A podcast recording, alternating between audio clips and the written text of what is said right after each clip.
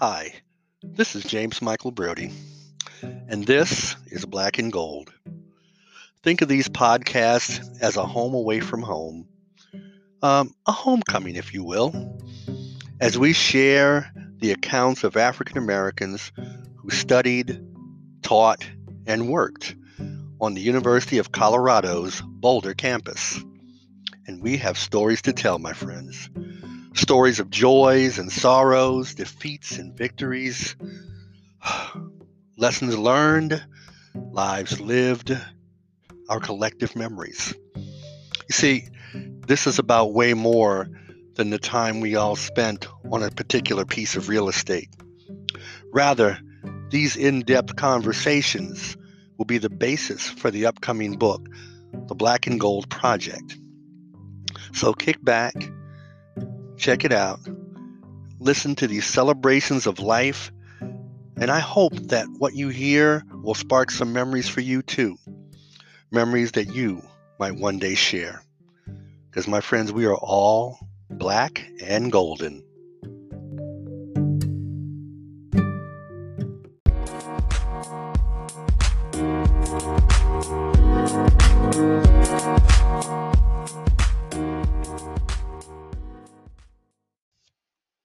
In May 1977, Rhonda was part of a group of students that took over Hellems Hall on the CU Boulder campus, protesting CU's plan to eliminate the educational opportunity, a program that made the college dreams of many African American students possible. As a young person, she was forced to fight outside of the classroom for a chance to earn her degree inside of it. The 17 hour takeover changed her life. Even before that day, Rhonda was on a journey of discovery, affirmation, the realization of self, and the acceptance of herself as valuable even in places that were not welcoming, and of fighting and winning impossible battles. See, this is the essence of Rhonda White her constant ability to overcome, to excel, and to live her best life. The daughter of an Air Force pilot, she was born in Philadelphia. Her family traveled around the United States and to Europe, opening her up to a world of possibilities. Combined with the grounding of a loving mother and two powerful grandmothers, she learned to handle the challenges that presented themselves, taking the roads less traveled, getting to know and appreciate different people and the beauty within them. Rhonda's journey took her from CU to Grambling University to New York to the Pentagon in Washington to the real estate profession and to helping people in the mental health field to raising a son who made it to the National Basketball Association. It was not the life that she expected, but it was and still is a life lived well. See, Rhonda is still seeking, still on her journey, still in the midst of a great adventure, still with miles to go before she can sleep. This is Rhonda White. I, I there's just some challenges. I I don't even know really how to explain them sometimes, but there's mm-hmm. just been some challenges at this point in life that I just really didn't think you know I would have. We can plan and we can hope, but there's no guarantees. And I don't necessarily mean it as negative as it may sound, but it's just that I thought things would be different. Different. And uh yeah, sometimes I'm just like, okay, Lord, how did it get to be like this? You know, there are times when I think about who we were at that age and who we are today. Could we, good, bad, or indifferent, could we have predicted any of this at 18, 19, 20? Rhonda, thank you, my friend. Uh, it's been about a minute or two since we last actually saw each other. And one of us is aged a lot better than the other one, so. Uh... yeah, I don't know about all that. I'm Kyle, I'm like twice the person I am now, and so many not good ways. But you, you are amazing, um, just amazing. Here's what I want to know, Rhonda. Tell me about, you know, tell me about the people who begat you. Tell me about the people who made Rhonda Rhonda. Okay. Well, I was born in Philadelphia, Pennsylvania, at Women's Medical Center. Mm-hmm. To Ronald and Veronica White. Uh, hmm. My dad was a career Air Force man. He was an officer, and it afforded us a lot of travel. So I lived uh, in quite a couple of places in the United States and spent five years in Germany at two different bases. And then we came to Colorado in 72 because he was stationed at the Air Force Academy Prep School. I would say, though, when I look at the essence of who I am, that both of my grandmothers are the people that have had the most influence on me in the way that I look at life, the way I treat people, the mm-hmm. way I embrace natural, as much natural living and eating mm-hmm. as much as possible. I have four siblings. I'm the oldest. That was very mm-hmm. difficult because I felt like I had a lot of responsibility that I shouldn't have had at a young age. Mm-hmm. So I felt like I missed a lot of childhood. Tell me a little bit about your grandmothers. Talk about them a little bit. Talk about their influence. And did they ever tell you anything in particular that, that sticks with you today? Well, my one grandmother, I have to say, my mother's mother, my maternal grandmother, was very rooted and grounded in her faith. So mm-hmm. even though I went on, you know, my own journey of living life with or without God, she was the one who probably brought me back to the reality of having faith and how important it was to have faith and to have a relationship with him. And then mm-hmm. my other grandmother was the hospitable one. I mean, she always had people over her house. We always had Thanksgiving and Christmas over her house, the paternal grandmother. So that's where I get probably my open heartedness and my welcoming of people. And she just always felt like, you know, you should always share. You should never turn anybody away. Both of them, though, were very encouraging to me, and they both would always tell me what a beautiful young lady I was because I had my doubts about that for a lot of years. And they mm-hmm. both just told me how beautiful I was, how much they loved me. So that was huge for me from them. Talk about military life a little bit. You know, I like you, I'm I'm I'm an Air Force grad. My dad was an NCO in there for 29 years. What was it like, you know, moving from place to place to place, and how did you how did you find living that kind of life? So it's kind of crazy because you know, when it was time to move, I would be very sad because I was leaving friends.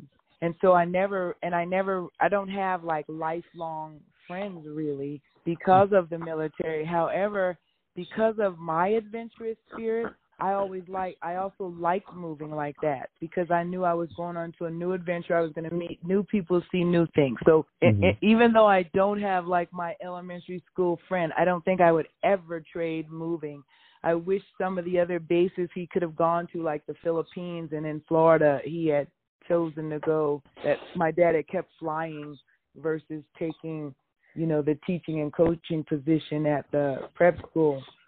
Now there are friends, and thank God for Facebook. There are people that were very close to me that I've caught up with because of Facebook, and that's mm-hmm. really cool. And to see that you could still like one friend I hadn't seen her since I was she was 13 and I was 14 or 15 and we have talked to each other now like we had never stopped talking to you know each other. And that was probably we probably connected about 4 or 5 years ago. So you're talking about connecting at 57 and 55 and still remembering the friendship from you know 13 and 15 that's awfully cool I love traveling because I love the culture. I love meeting mm-hmm. other people. It's definitely made me the person who is accepting of everybody. Like mm-hmm. I know it's really almost impossible to say that we have zero prejudices, but I feel like I come close to zero because I've learned to embrace, you know, the different cultures and the different people and the different ethnicities and honor them for the way they live in their life. And I think I've mm-hmm. learned a lot too from different communities and, and countries and cultures and how they live, especially when it comes to family and community, that sometimes way outweigh the United States of America. And it caused me as an adult, actually, I've been called a gypsy because as an adult, every two or three years, I felt like it was time to go somewhere else. And I think I've probably almost lived my life like that. yeah, I know that feeling. Um, because right. you, get used you get used to that lifestyle. We we moved every other year, you know. And, yeah. Yeah. You know, after spending what the first seven years in in Michigan, it seemed like every other year we're off to someplace new. I mean, I went to ten different schools, three different high schools. Right. You know, just right. you, you just kind of got used to that. And you're right. You you you if you saw somebody again on a different base, you, you considered yourself lucky because yes. that that didn't happen all the time. Talk about any particular place, you know. It, it could be in this country, it could be overseas. Was there a place that struck stuck out for you as, you know, if I ever did settle, that would be a cool place to be? I don't know. I have quite a couple of them. I could live probably in either place in Germany. I would probably pick Wiesbaden because it's a bigger city, and I am a city girl, so I love the mm. city. So mm-hmm. if I it was Germany, I would pick Wiesbaden. But then I had an opportunity because of my son's career to go to uh Margarita Island in Venezuela, and I mm. definitely could live there. And then mm. I did visit Italy, and I I really think I could live in Italy too. So you know, that's again the military, and now we can probably add the Gemini in it. I can't just pick one.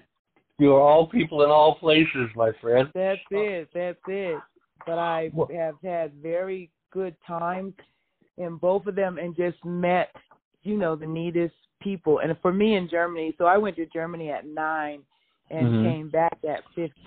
Mm. So those were pretty important years to be, you know, to grow up. And I, it was just the best place at that point in time to be for me. Now, let me ask you, in all of your travels, how aware were you as a child? Because you and I, you know, came up the same time, the same year. Mm-hmm. How aware were you of what was going on in the world? Did that have any impact on you, or those conversations your family had? Absolutely. I lived in Waco, Texas when JFK was shot. Oh um, wow! I went to a Catholic school, and I was the only child of color in a whole Catholic school from kindergarten to eighth grade, mm. or maybe even high school. I don't remember that part. And so, right away at six years old, I was being criticized for being the color of my skin as well as my last name because they didn't match. It didn't make sense to the children and so that I mean, I it started off as as a very early age, and I noticed it the whole time because we went from Texas to North Carolina, and it was just as bad. And then we went to New Jersey before my dad went to Vietnam, and we were back in Catholic school. And then my middle sister, my brother, and I were the only children of color, and the nuns.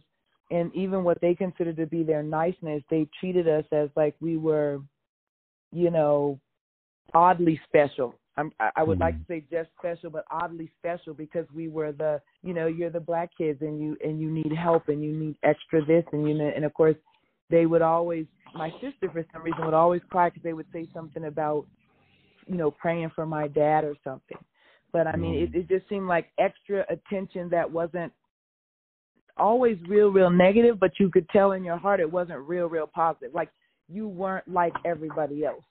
Going to Germany was interesting because you had a lot of Germans that love you, but then you had Germans that they primarily hated Americans and didn't want us there, but you know, the black American and especially because soldiers had left children. They had left white and black children there.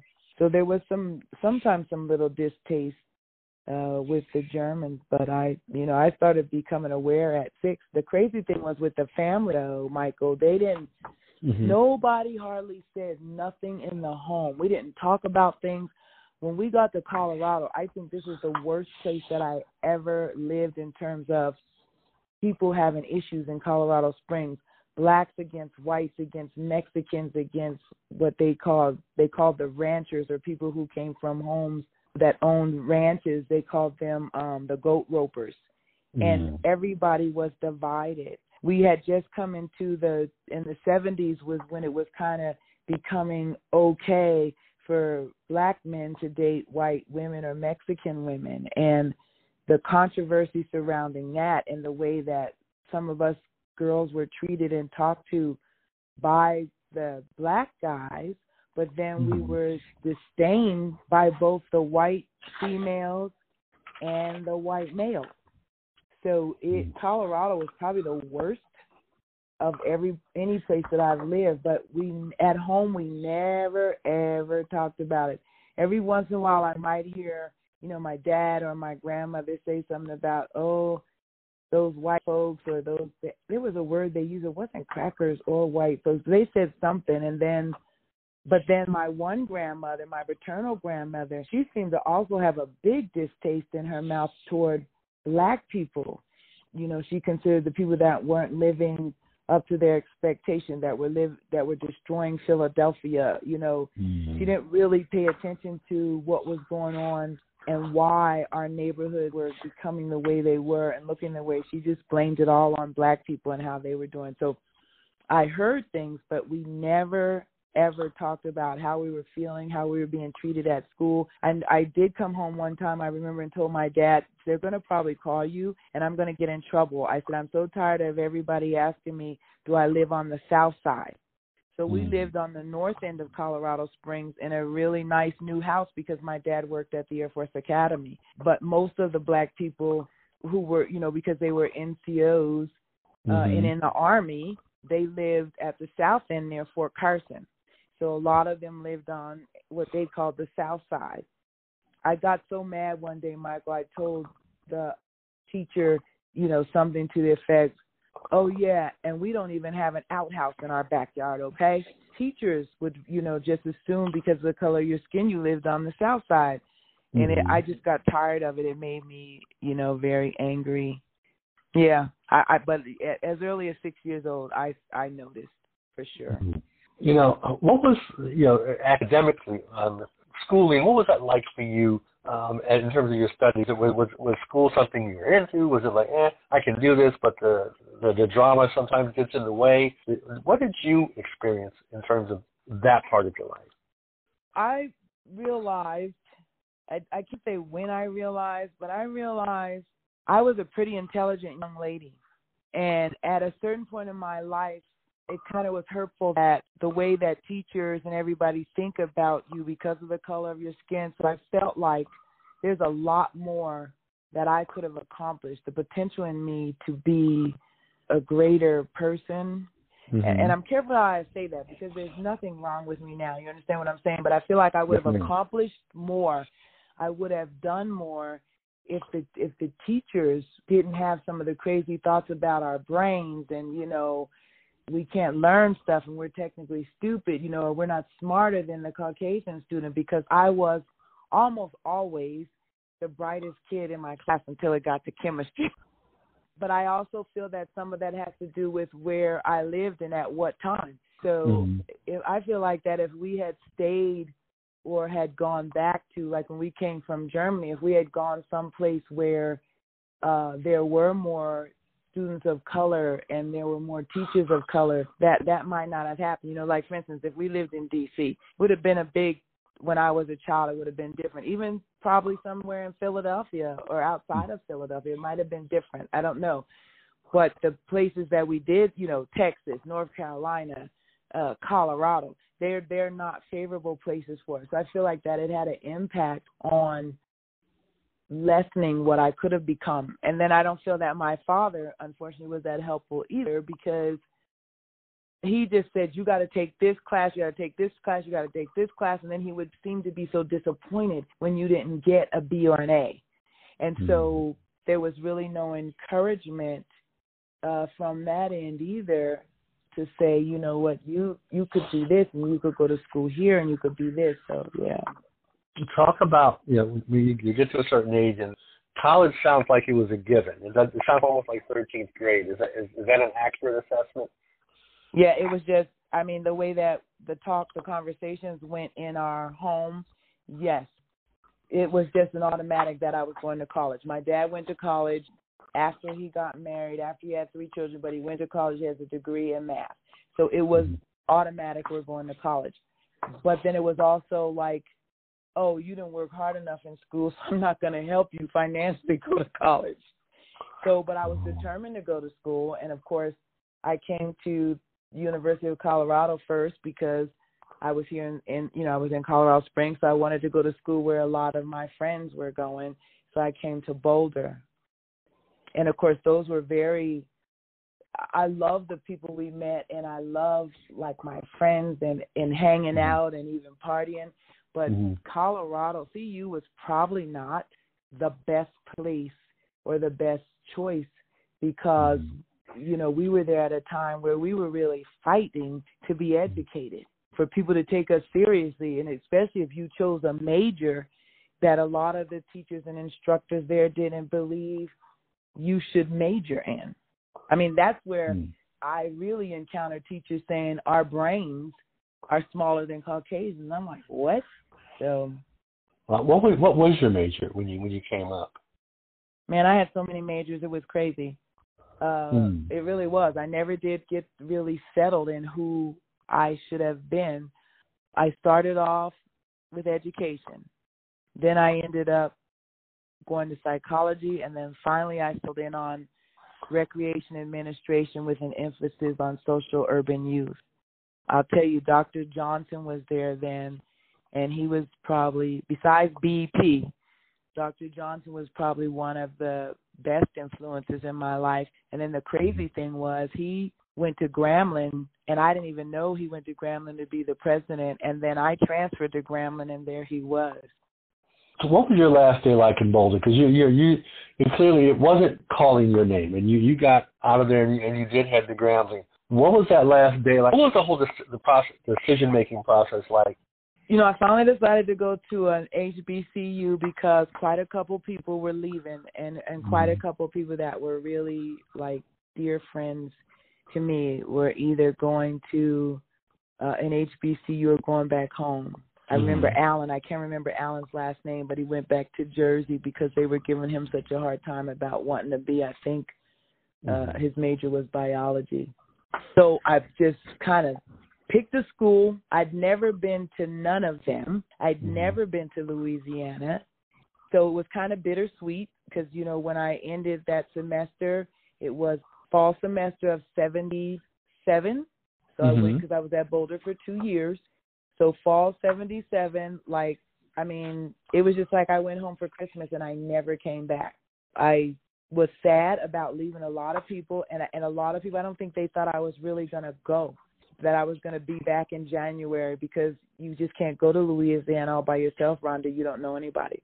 But I felt a sense of empowerment, I would say, because I thought I was going to go somewhere, not knowing anything about the school, but I thought I was going to go somewhere where I was wanted and people were going to embrace me because we were all going to be this look the same However, mm. I I also was very sad about lo- losing, you know, leaving people. Like I said, like I didn't know Dr. Johnson was gone. I didn't want to leave Thamani.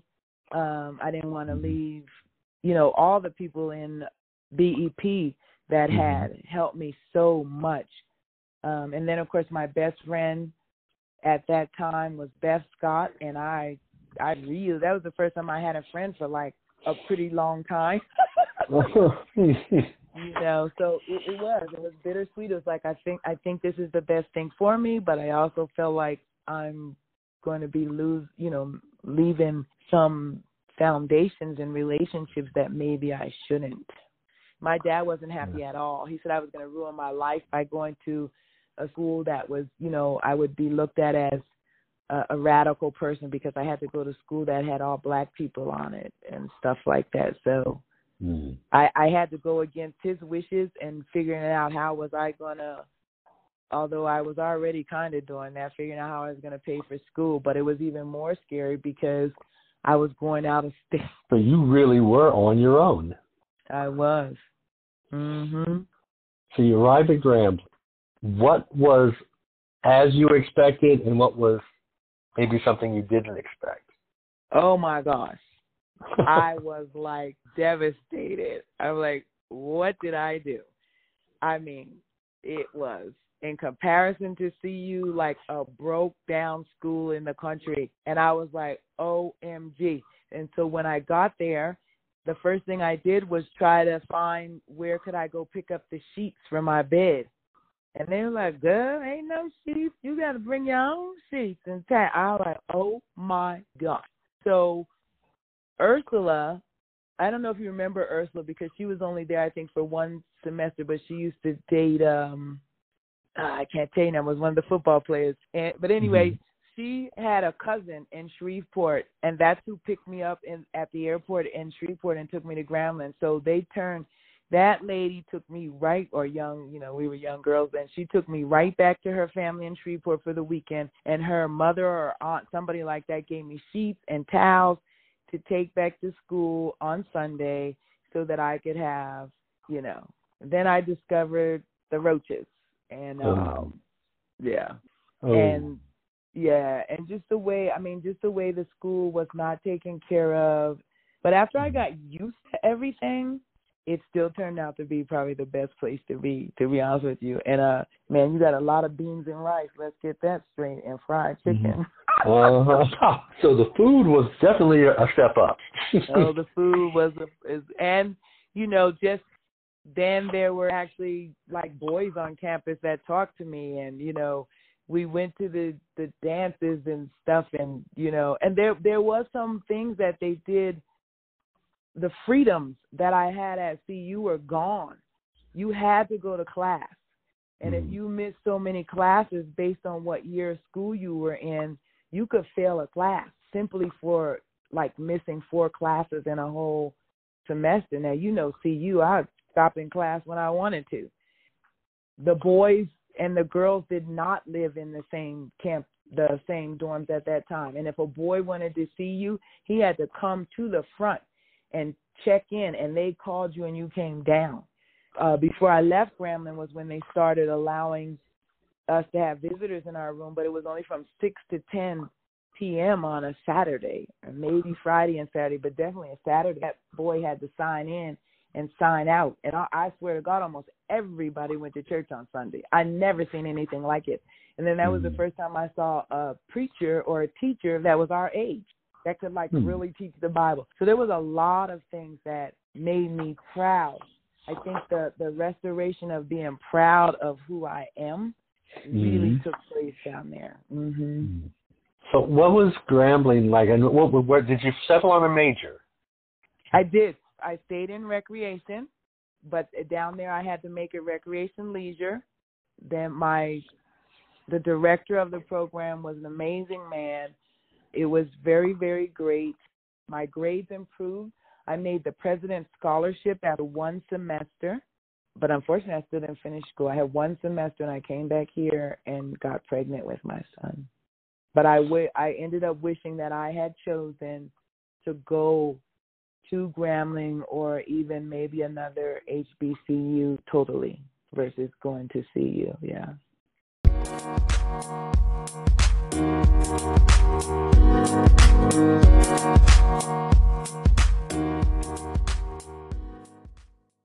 Now you're you're you're becoming a mom, so life is about to change.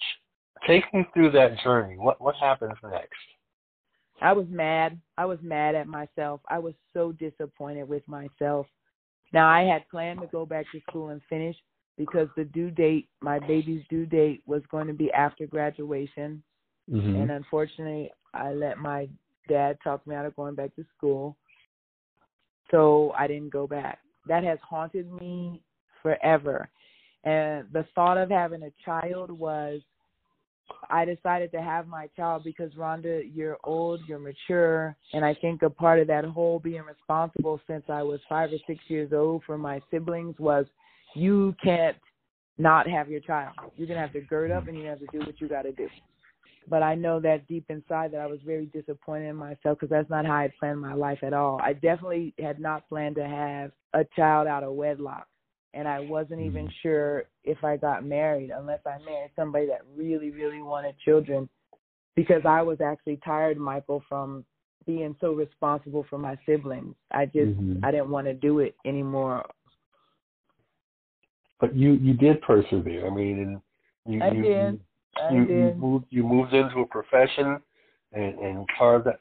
Talk about that part of your life as well, the the professional part of Rhonda. Um, you know what she was able to do uh, for herself, for her family. Just what what were, what were you able to do for Rhonda during Yeah, those so, four years? I mean, it it it is sometimes amazing to me, and I am very thankful. And I also sometimes have to encourage myself to say to say to myself, Rhonda, look at all that you have accomplished despite the decisions that you made. You know, after the baby was born, you know, I think I worked at J.C. Penney. Um, Mhm. you know, I I don't know any, and then all of a sudden, you know, I I packed up from uh living in Colorado Springs. I went back east, Mm-hmm. and I got a job with a long distance reseller company. And from that job as a customer service person, I was promoted to a senior customer service rep, although they should have said supervisor. And I went to New York City and I became the head of the customer service department. From there, it went into IT because I was so good with computers. And so Mhm. then the next thing you know, I'm in the IT field and I'm, you know, doing the help desk and ended up my probably my greatest, if you could say, success in the IT world. I worked at the Pentagon for headquarters Army, and um, another young lady and I wrote the manual for setting up Blackberries because everything had to be so classified. And Mhm. so we created the, you know, the book for all the other technicians to use to set up a BlackBerry so that it was secure enough for the Army to use. So that's probably, you know, one of my really proud moments. Then I, um, you know, have taken some dis- different twists and turns. I ended up in like real estate. I got my real estate license. I've managed some properties, you know, things like that. And and, and now, for some reason, I'm in the health field and I'm a TMS technician. So I give treatments, transcranial magnetic stimulation treatments to people that have major depressive disorder. So I cannot say that oh, you because I didn't finish school and because I raised a child by myself that I should even begin to feel like a complete failure. And then of course my son ended up in the NBA. So it's like Mm.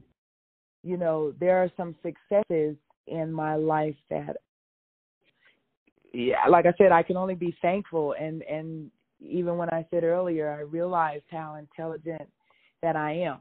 Sometimes it is Mhm. still frustrating and even maybe a little bit in the earlier years, Michael, because again, I could have accomplished more with that degree, meaning that Mhm. people would have put me in different positions or I would have gotten different jobs that when you look at them, they say must have a bachelor's degree. And so you couldn't even really and don't think I didn't try because I would try to fix up the resume, but you know when they are using that as the like almost the number one standard, then they pretty much toss it right out, so they don't you know they don't get to meet you. And of course, as we move more into the electronic world, it even became you know because they use like PeopleSoft software, so they don't even get to see you as a person. It goes through the software, and they if they don't see the keywords, they're looking for a degree, they don't see it, you're not getting an interview. So um, that's been a little disturbing, but you know, other than that, I, I would have to say that I'm proud of myself. You know, and even though my career, to be honest with you, is a little bit like a gypsy because I was raising a boy by myself, then all I Mhm. really was doing was trying to find the best jobs to make the most money that somebody would allow me into. So when the opportunities came, hey, I, I, I knew how to use the computer. I had Mhm. was managing a whole construction office site and they said, Rhonda, you probably should try to be on a help desk. And I'm like, huh? But then I became like a top help desk person because so many IT people are techie and they really can't talk to the end user so the end user understands. So then I became the person that they wanted to train. You know, I was always somebody I would say, You need to train, you need to do this and I would train the other incoming technicians how to have the correct customer service skills and qualities to talk to people on the phone. So I, I cannot say that I haven't had, uh, you know, a good success. Like I said, despite somewhat rough, rough beginnings. So, how are you doing today? We've gone through a, a, a year that I don't even think there are words for. How are you doing? so I am going to be 64 years old tomorrow. This goes back to the comment that I said that there's things going on that I just didn't think. I didn't think at 64 years old that um I wouldn't be sharing my life with anybody. I, I I wouldn't think that with all the the places I've been and all the successes I've had and all the people that I've met that I Mhm. would not be sharing my life with anyone. And I think that if I allow it to, sometime it haunts me. I think that it's difficult being here in Colorado um, because there is, like when I lived in D.C., there's so much more to do culture wise and with people the focus though also isn't necessarily on you know you not being connected with a significant other because there's so much right. to do. Colorado almost blasted in my face. Um, I lost my mother and my other grandmother. So we lost. I lost one grandmother. My mother's the maternal grandmother, I lost in '71, but I lost mm-hmm. my father's uh, mother last year in February and turned around and lost my mother in May. So oh. that you know takes a little bit of toll on again how I expected my life to be at this point. Sometimes the relationship with my son is a struggle, and that's uh makes things hard. And I don't really feel like I have the friend like all of my friends are somewhere else, and that's because all of my traveling. I mean, I'm but I'm still very social. I meet people. I've met some nice people here. I've met some people at the church, but that like the friendship I have, for instance, with Michelle. Well, yeah. Michelle Minnie now, but the friend I, friendship I have with Michelle, I don't. Those kind of friendships, and I don't know if it also does. It may not have nothing to do with the place, Michael. It may have to do with the time that we're in right now. Mm-hmm. The pe- people don't seem to have the gut like we used to have, and yeah. and the honesty and the sincerity and the openness. And I don't know if maybe CU actually really did to us. It actually forced us, I think, to be a closer knit community because mm. we lived on this big campus and a lot of that campus almost seemed like it was against us. So all we really had was each other. And so I think that some of the quality friendships that I developed at CU are, is that's the type of friendship that I crave, and it's kind of missing now. So, but you know, other than that, I'm good. You know, my job is good. I have three grandchildren. They live in Irvine. I don't see them as much as I used to when we all were together. But again, I have a lot to be thankful for. I'm happy. Um, you know, for the most part, I just those are just things that I wish. You know, I'm not getting ready to jump off the bridge or anything like that. Mm-hmm. you know, but I would like I don't know, some things to be just always some things we all I think we all do. I always want some things to be a little different and I really am in the decision process of Rhonda, okay, this this is it. Like next year is sixty five and I don't know if I want to call it retirement or time to go on Medicaid Medicare, mm-hmm. is that it, Medicare or whatever, but where do you really want to spend your final years? I was in Florida in April for a couple of days and I said, this is my happy place. I gotta find my happy place because I think that's very important now. You're still searching. You're still seeking. Yeah. You know, and I don't know if you realize that's really the beauty of you, is that you are. You know, I always think of the story of the of the of the of the the person who walks around with the lantern looking for that one honest person. You know, that mm-hmm. one good Samaritan, and then you meet someone like you who is that same thing. You're you're you're going with that torch. You're looking for that thing. Your your your journey is not complete. You know. Right. Yeah, there, you still have those miles to go. Just listening to you over this uh, past bit of time, it's it's actually for me encouraging to know that we don't reach this point in life where we just give up and say, "Well, that's it, I'm done." Right. right you know right, what I mean? And and I hear that with you. I mean, do you sense that in yourself or I do, and it's funny because I meet I feel like too many people that are in our age group or our generation that actually have given up or stopped living and I can't now that doesn't compute with me at all. Like yeah. I I, you know, I don't feel like that we should ever stop living or or or having trying to make the next journey, and there should be a next journey. So you're absolutely right about that about me, and I'm still the same. I still could be a gypsy, easy. Now I could actually live in a hut. You know what I'm saying on the water. Yeah. I don't need a big house in a. As long as I can share in the experiences of people, you know, it's it's one thing even for me to say that I don't.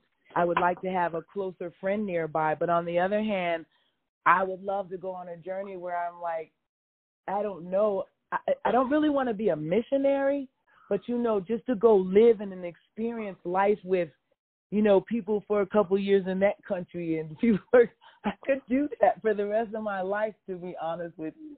And so I always feel that way, and I and I feel like that we should always still treat life as an adventure and not say, oh well, I'm 64 now. I didn't make anything of myself, so I need to just.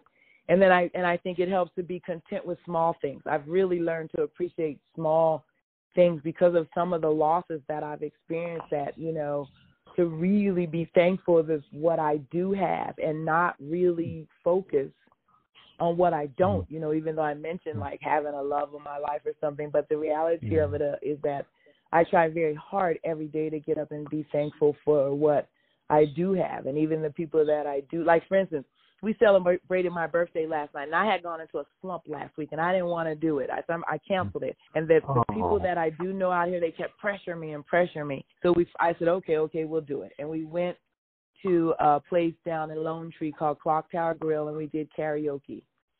If you're ever really around me, you see that my friends don't never match but they'll all come together because of me.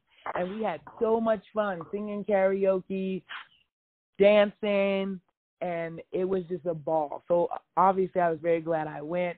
There, I mean, I got showered with, you know, one of my favorite things is red wine. I got about, I think, like three or four bottles of red wine sitting here. I got flowers from my brother. To me, that was huge, you know, stuff like that. So although there's some things in my heart that I would really like special, but all the things that are happening really are just as special, if that makes sense. You know what I'm saying? I thought it was fascinating that you work with, with people who, who deal with depression. You know, I lost my sister to depression. Right. You know. Oh wow. Um, um, about uh, God, uh, 2012, it, it took its toll on her. And so when I, I, I saw that, I, I wanted to reach out and ask what it's like trying to help people through that very difficult phase of their lives. And, and what is it? What, what's it like for you to, to to to see the impact that you may be having for, for folks who are going through such tough times? I am probably the best layman counselor that there is. I am serious. And I, you know, when I was at CU, I re- my I really really wanted psychology to be my major. I wanted to be a mm-hmm. counselor probably since I was 16 years old. Mm-hmm. How I got deterred and distracted, I really can't explain it all. So now I'm in a position where I really get to talk to people and inspire them and encourage them. And as long as I don't go outside of any kind of cl- clinical guidelines, like the people that come see me right now, Michael, to get their treatment, they mm-hmm. don't want to leave. They don't oh. want their oh. treatment to stop because they say, I don't want to leave you. And the doctors even said, I'm pretty sure this program is going as good as it is because you're here.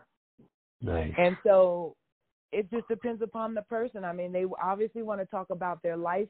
And I think to a certain degree, it's refreshing for them to be able to talk about what's going on and not be getting always a clinical definition or, or a clinical explanation but, you know, for me to be able to easily say, man, you just got to find joy in things. I know you're going through a hard time, but go outside today and take a walk, smell the flowers, look at the sunshine. You know, hmm. I was telling one guy the other day, be grateful what for what you have, and I've had to learn that. And so it's like a casual, it's a casual conversation, but I find that I get to be so much, you know, input. And sometimes people think that I really am the counselor. Hmm. One time I was gone for a couple of days and um one of the clinicians answered the phone and the lady said, you know, is Rhonda there? I need to talk to Rhonda. And so she said, I need to, you know, get my appointment scheduled or whatever, da da da. And so Stephanie, her name is Stephanie, she said, Well, Rhonda's out today, but I could help you. I'm one of the clinicians. And the lady said, No, no, no. When's she coming back? I'd rather talk to her. And I mean it's it's huge for me because the some of, I get my fulfillment, I get my gratification, I get my kudos from relationships. And so even at work to be able to help people like I said from a layman's point of view. Now, I mm-hmm. have to be careful because it's draining. And then there because mm-hmm. there is people that I really really want to help and there's only so far that I could go. Like there's people I really want to get deep with but yeah. I can't, you know, because I'm not I'm not the counselor. I'm not licensed. And I've toyed with going back to school, but when I started adding up the money, and of mm. course now it used to be you could be a counselor with just your bachelor's degree and you could get your license. Now everybody wants you to have a master's, and I'm, man, I counted up them pennies and them years, and I said I ain't doing it. Now, should I have done it a long time ago? Absolutely. now like uh yeah.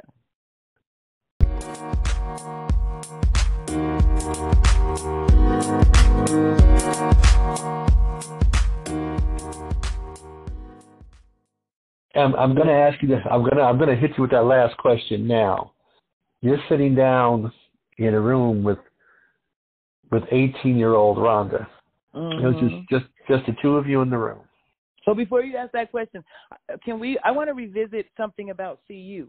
Go ahead. Yeah, that I that I think we should talk about the takeover of the Arts and Science Building. Uh, I remember it well. I was there. Yes, yes, yes, yes. and you know what was going on then, and the impact that that actually had on my life because I think that was huge. I think that was very huge, and I was thinking about that even on the way home. You know, Mhm. here to talk to you. You know, the fact that the school wanted to get rid of all the programs that were helping those of us they called minority students. But then also, it was at the same time that the law school was trying to boycott Coors because Mhm. they wouldn't hire, again, minorities. So we, I, well, I mentioned Doug when we talked about Doug, and I had run into Doug in New Jersey. So I don't remember how I found out now who introduced me to the group of students that were really wanted to be advocates for change. And I remember that getting there, and although in my heart I've always wanted change, when the Vietnam War broke out, and I saw how many young people we were losing in the Vietnam War, and we didn't even really know where why we were there. Yeah. I think that's what really kicked into my spirit that I also had this fight in me to help make things different if I could. And then fast forward Mhm. back to CU, I got invited to the meeting. I went to the meeting. It helped to see Doug because I thought he was cute as I don't know what. Doug Lane, oh seven foot Yes. Doug Lane. Yeah. Yes. And but then he was so charismatic and he was so passionate about what he believed. And some of the other people there uh and and it, and it was great because it was a diverse group of people. I and it helped make the passion in me that was alive. And to for to fight in the 70s for something that was going to help everybody. It was going to ha- help black students it was going to help mexican students but it was also going to help people who were going to get future jobs and then to see you know caucasians that didn't think these things were fair either so then when it came down to it though as it got closer and closer to it and we decided that what we were going to do was to make our voices be heard was to take over the arts and science building Mhm. and I remember having all these mixed emotions because I thought, Rhonda, you could go to jail. You like really could go to jail for this. You could die in this. But I knew in my heart of hearts that it was something that we had to do. And to get up and to be in that building at six o'clock in the morning Yep. and to make ourselves visible. And so when you look back over the history of America and you look at the things that did create change, they always had to be magnanimous. They had to Mhm. be huge like that for people to pay attention because if you and I'm not I'm I'm I'm one of the best letter writers in the world. I can write a letter, hmm. state a case, help you, you know, as much as possible, but there's something about the visual and it's something about when people do something and when they do it without violence. But they're very their stand is very strong. And of course the unity we had. And so Yeah. i that was probably one of my proudest moments and one of the greatest accomplishments in life that i think that i mm-hmm. ever had and i remember my mom said she had turned on the tv and she said the first thing she said is oh my god rhonda white's in that my daughter rhonda's in it then she said no I know my daughter's crazy, but she wouldn't that be crazy. And she said, Nope, you're in it. And then she called me and she mm-hmm. said, I was looking on the TV. Were you in it? And I said, Yes, Mom, I was in it. And she said, I knew you were in it. And I said, Yeah. But she didn't get angry. She did not get angry at all. She didn't really say, Yay, good for you. But there was something I I felt like that she felt like, you know, she was she was proud that her daughter, you know, had Yeah. those kind of guts. And so, okay, now we can look at the 18 year old Rhonda. Well, before we do before we do that, this you brought back something because I never thought I would talk to folks who were inside there. You know, Doug, I thought it's funny. I talked to Doug. He said, "Brody, I gotta admit, I don't remember you from all of that." And I'm like, "Dude, you're the one who talked me into doing it." uh huh. Right. And you know, being inside, uh, his was the only face I remember, and hearing you, and and hearing the passion, it reminds me of why I said yes. Yeah. You know, and I remember sitting up. I was in Arnett Hall. That's where I, that's where my dorm was. I was up all night going, "What am I doing? My father's going to kill me." You know, and I mean, I'm, you know, my dad's military too, you know, and I kept trying to figure, out what am I doing this for? I better have a really good reason. If something happens, I need to have something.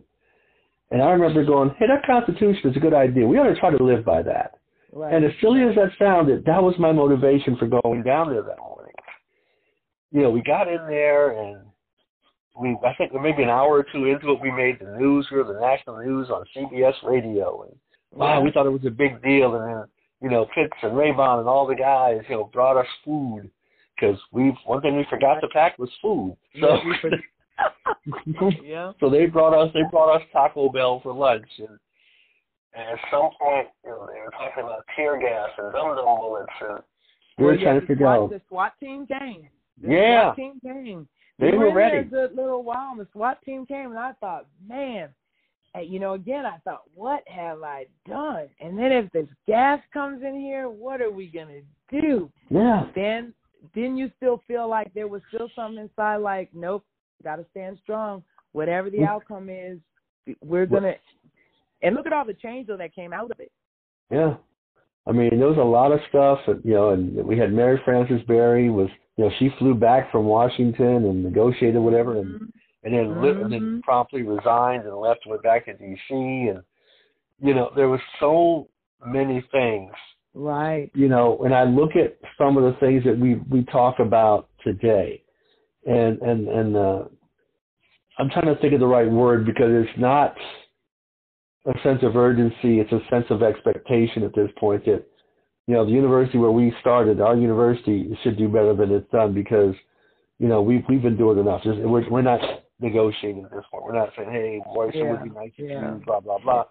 It's like no, you know, because we went there, we have a higher expectation of you, Right. and you know maybe that's what the point behind this entire project. Maybe that's what Black and Gold is about. Is, is, is us claiming our turf and Right. saying that this is ours and this is what we expect, and, and darn it, we're not going to ex- accept no as an answer Right.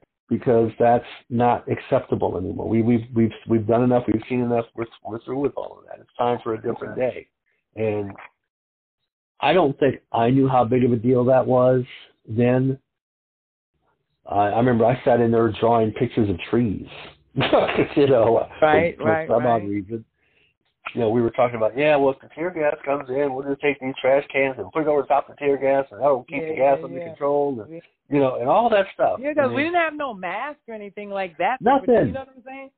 nothing. I I I think some people might have brought little um scar little scarves. What are those called? You know the little Yeah, little bandanas or whatever. bandanas. Thank you, but other than that, we had no protection against that at Nothing. all. And uh, Nothing.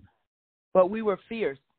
We and were. The thing is, we were fierce, and I, if anything, that's just amazing that at 19, 20, 18, Yeah. that we were so fierce in Yeah. such a time, and um, like the it's just, and then that, like you said, I didn't even realize we didn't realize right away all the positive. You know, I knew that the be the the none of the uh minority programs were going away. That right away. That and that was you right know a away. big thing for us. But I remember walking into there's a jewelry store in uh Cherry Creek Mall, Mhm. and I walked in that store in like 2001. And this wonderful, beautiful black lady helped me at the jewelry counter. My son was playing for Denver then. When we got finished talking and she was helping me and she said her name was I don't remember her first name. She said, My name is so and so Moses Mm. and she's and so we were we were talking about my son and she said my my husband is Haven. Oh I my said, goodness. What? And she said, You know how hard it was or whatever we're talking about Coors. Well he became the head HR person at Coors. Yeah.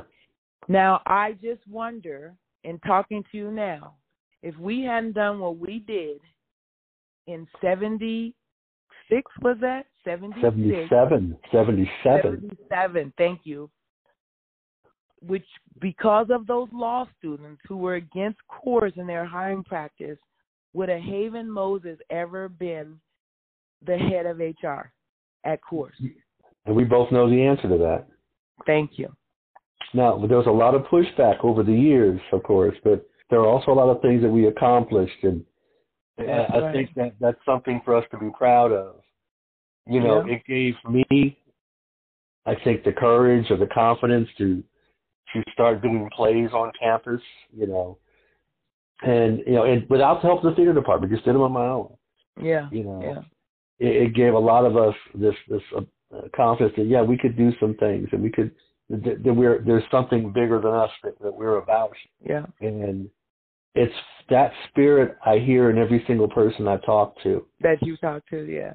Yeah, And I do feel like sometimes that I may have, even though I've just told you all the good things about transferring to Grambling, yeah, there is a part of me that also feels like CU was a project that I didn't finish.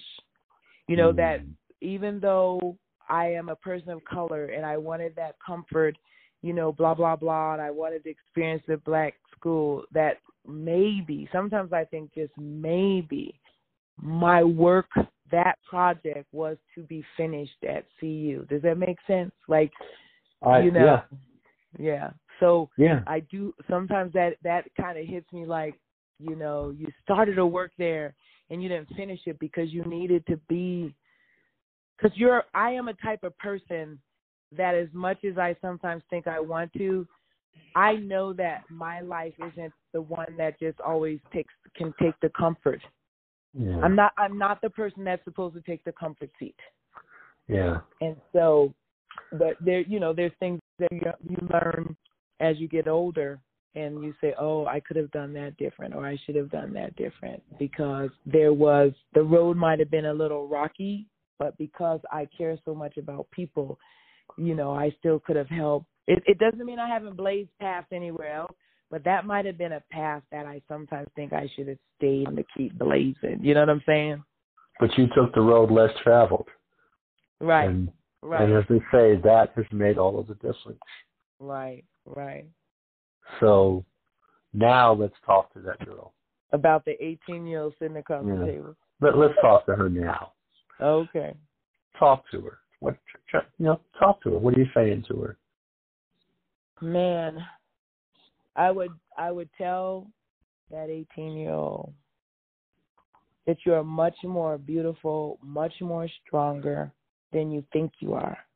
And embrace who you are, love who you are, believe in who you are, and let life take you through the journeys because you're going to accomplish much. And you're going to meet many people and you're going to make a huge difference in their life, huge differences in their lives. And um, don't focus so much on the things growing up that hurt you, that almost seemed like they were going to destroy you because, man, what you're getting ready to see, Rhonda, going down the end of the road is just going to be amazing. It really is. It really is.